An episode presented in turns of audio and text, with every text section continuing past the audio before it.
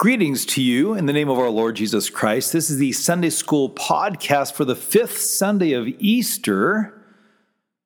That's May 7th, 2023. And this week, the gospel lesson is from John 14, verses 1 through 14, with a pretty famous verse. John 14, verse 6, where Jesus says, I am the way, the truth, and the life. No one comes to the Father except through me.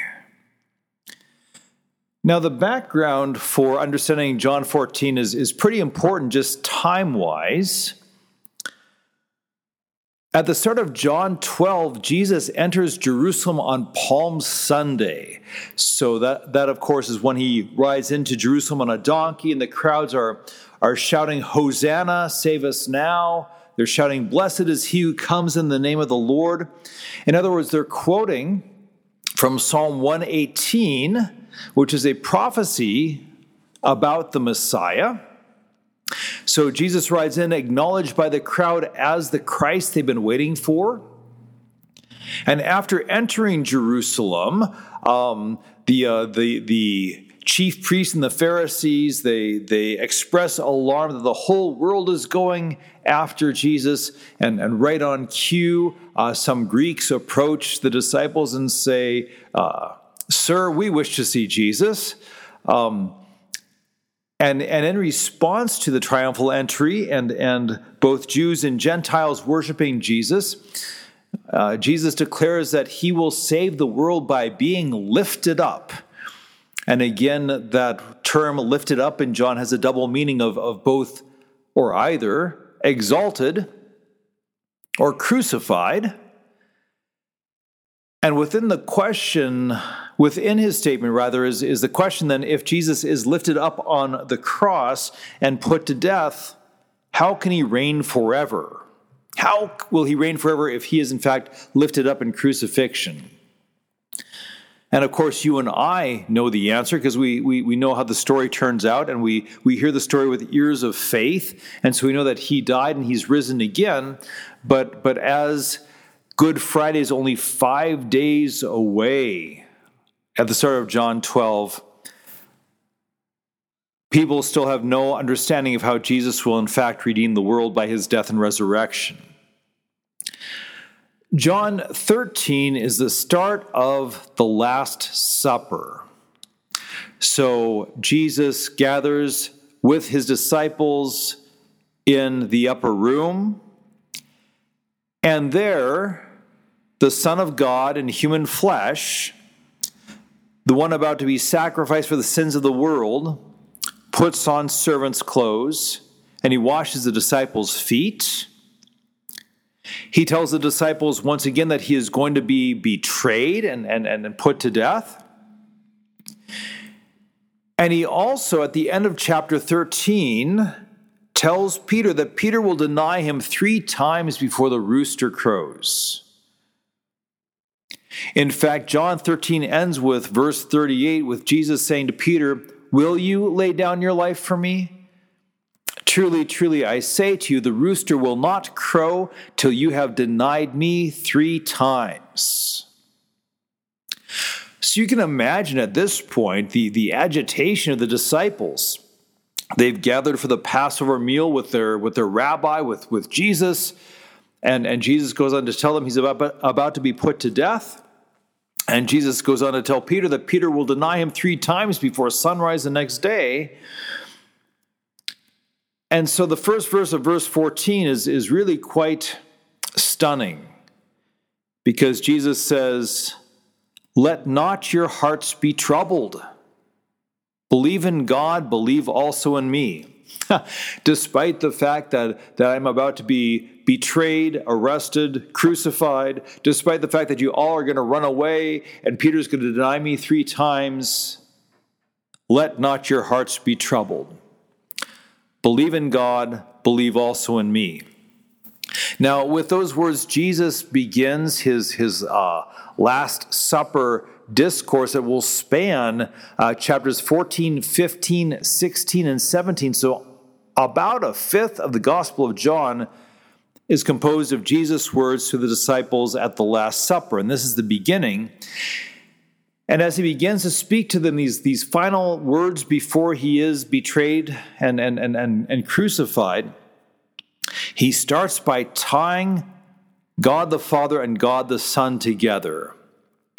Of course, that's been a, a theme throughout the Gospel of John. Uh, John begins with creation. Um, as God created through the Son, all things were made. Um, the Father called Jesus his beloved Son. At, at Jesus' baptism, Jesus has spoken of his Father several times in the Gospel of John. And now, as, as the crucifixion draws near, Jesus says, Let not your hearts be troubled. Why? Because you believe in God and since God is my Father, says Jesus, you should also believe in me. If you believe God is at work now through the Son, says Jesus, trust that God the Father is still at work even when the Son is dead on the cross. Let not your hearts be troubled. Jesus goes on to say this there's, there's, there's a purpose to his death. It's not just an unfortunate accident. He says, In my Father's house are many rooms. If it were not so, would I have told you that I go to prepare a place for you? And if I go to prepare a place for you, I will come again and will take you to myself, that where I am, you may be also. And you know where I am going. All right, so so Jesus says that this that his purpose is to deliver his people into his father's house. And, and that's, of course, a description of heaven, but, but father's house is an interesting term there because it, it does indicate a, a, a house with, with solid walls, stone walls, or whatever. And, and, and so there's a sense of permanency to what Jesus is saying. Remember that he has he has become flesh, and in John 1.14, um, the incarnation is described with the word became flesh and dwelt among us. And the word dwelt there means tented, tabernacled. So uh, a tent is sort of a, a temporary structure, um, but, but Jesus has tented among them to deliver his people to his Father's house. So his, his time and their time on this earth in the body is temporary, but he will rise again bodily to raise up his people bodily, that they might dwell in the house of the Lord forever. So, the purpose of the Son's life and impending death and resurrection is that he might deliver them to his father's house to heaven. And this will be kind of the, the theme of this entire discourse, chapters 14 through 17. Jesus is concerned that his disciples stay in the faith and that all who follow them stay in the faith until he returns in glory. So he finishes by saying, You know the way to where I am going. And in verse 5, we read, Thomas said to him, Lord, we do not know where you are going. How can we know the way? And Jesus said to him, I am the way and the truth and the life. No one comes to the Father except through me. So Thomas, really speaking on behalf of the disciples, says, We don't know where you are going. Um, they, the, they probably understand the way of the Pharisees quite well. Keep enough rules, and God will be pleased and take you to heaven. But, but what is this way of Jesus? Because so far it's been follow me, and now it's I'm about to be crucified. So why follow him? Why believe in him if he's about to be put to death? They have all the puzzle pieces they need, but once again, it won't be till after the resurrection when, when they when they see um, by Jesus' direction that he foretold all that would happen, including his cross and his rising again on the third day. So we do not know where you are going. How can we know the way? asked Thomas, because if, if Jesus' way includes his death and thus his disappearance, how, how do they follow him? How do they know which way to go? And Jesus said to him, I am the way and the truth and the life. No one comes to the Father except through me. Now, we just had recently the story of Jesus raising Lazarus from the dead. And the, uh, the way I often teach Jesus saying, I am the resurrection and the life, is, is remember, Martha says to Jesus, I know my brother will rise on the last day. And Jesus says, I am the resurrection and the life. In other words, to, to Martha, Jesus says, Your brother doesn't need the last day to rise from the dead. Your brother needs me. And here I am. And to show that he can raise the dead, he raises Lazarus right then. It's a similar thing here. Thomas says, okay, you're, you're, you're setting things up to, so that we can get to your father's house and thus get to your father. How do we get there if you disappear? How do we know the way? And Jesus says, I am the way. If you have me, the Father's house is yours. And he adds, I am the truth, and I am the life. Truth and life and the way to heaven, the way to the Father are all found in Jesus. So, as Jesus dies, he's not going to say, Now, if you follow this path, or now if you do these heroic acts, you can make your way to heaven.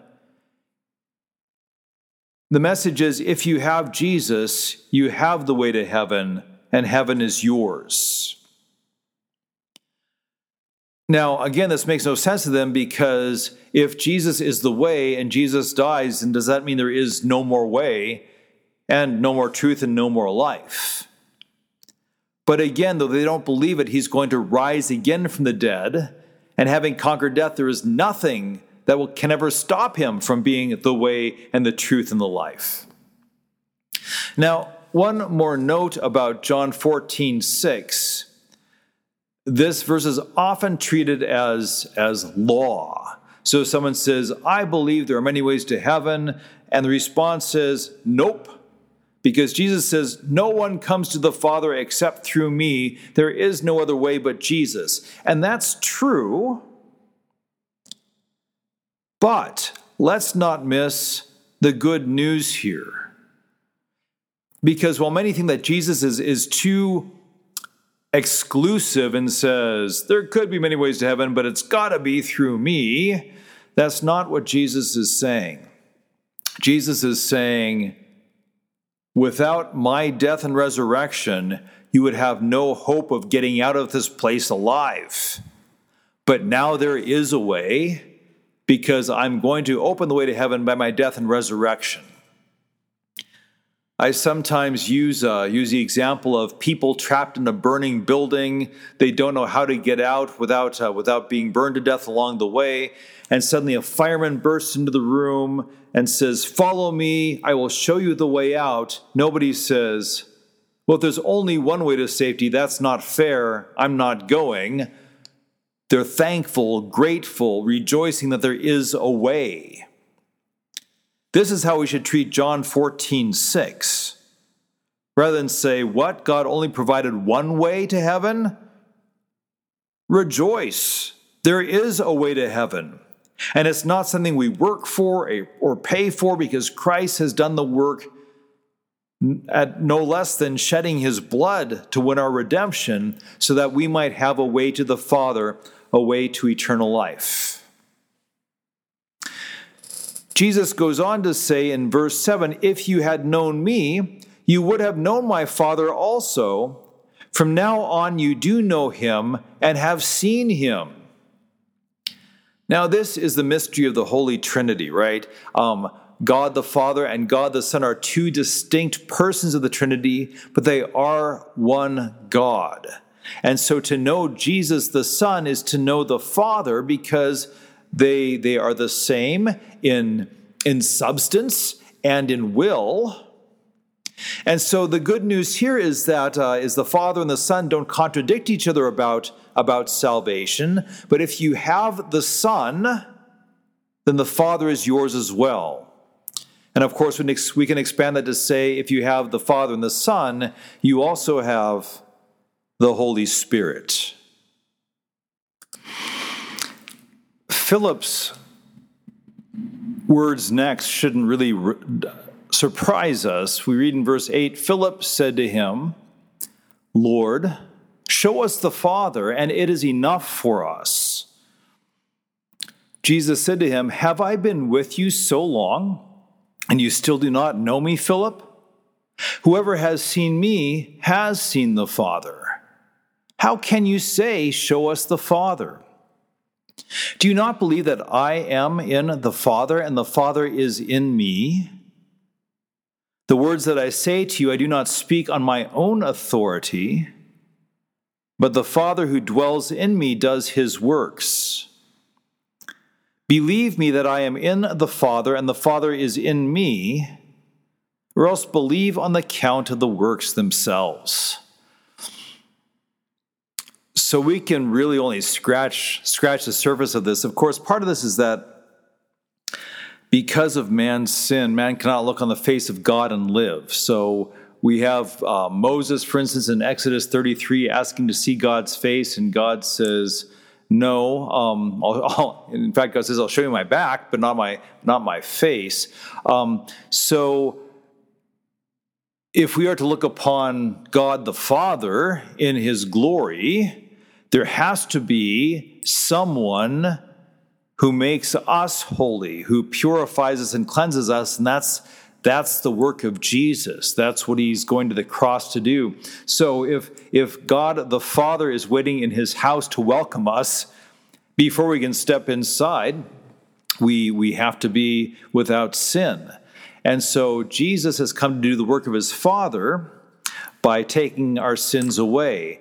And so all of the uh, all of the works that he does are his father's will and his own will too because as father and son first and second persons of the trinity they are uh, they are completely like-minded.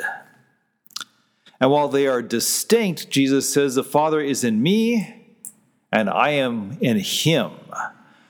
And so if you are to believe in the father you believe in jesus you believe in the words that he says, and you believe in the works that he does. Because as he's just said, no one comes to the Father except through me.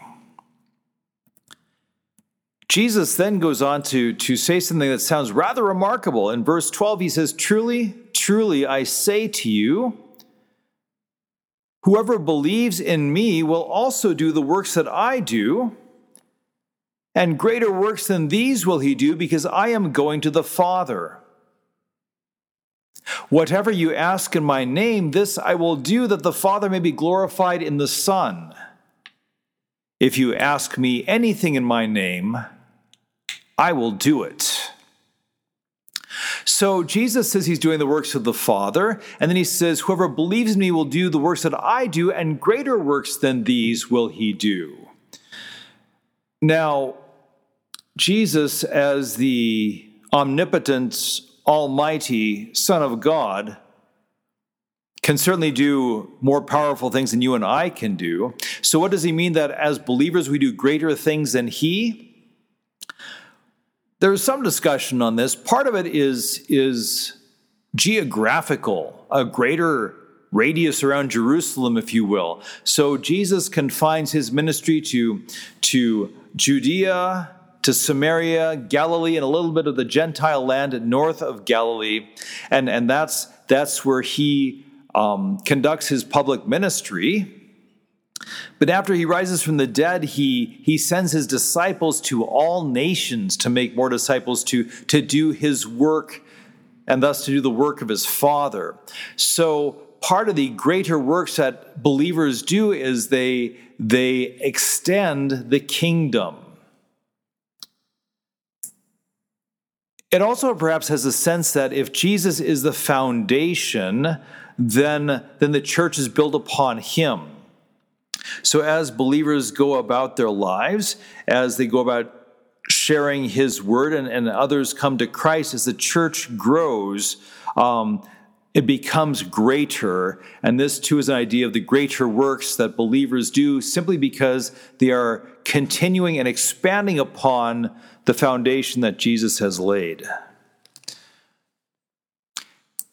And Jesus concludes in this, in this talk about greater works by saying, Whatever you ask in my name, this I will do, that the Father may be glorified in the Son. If you will ask me anything in my name, I will do it.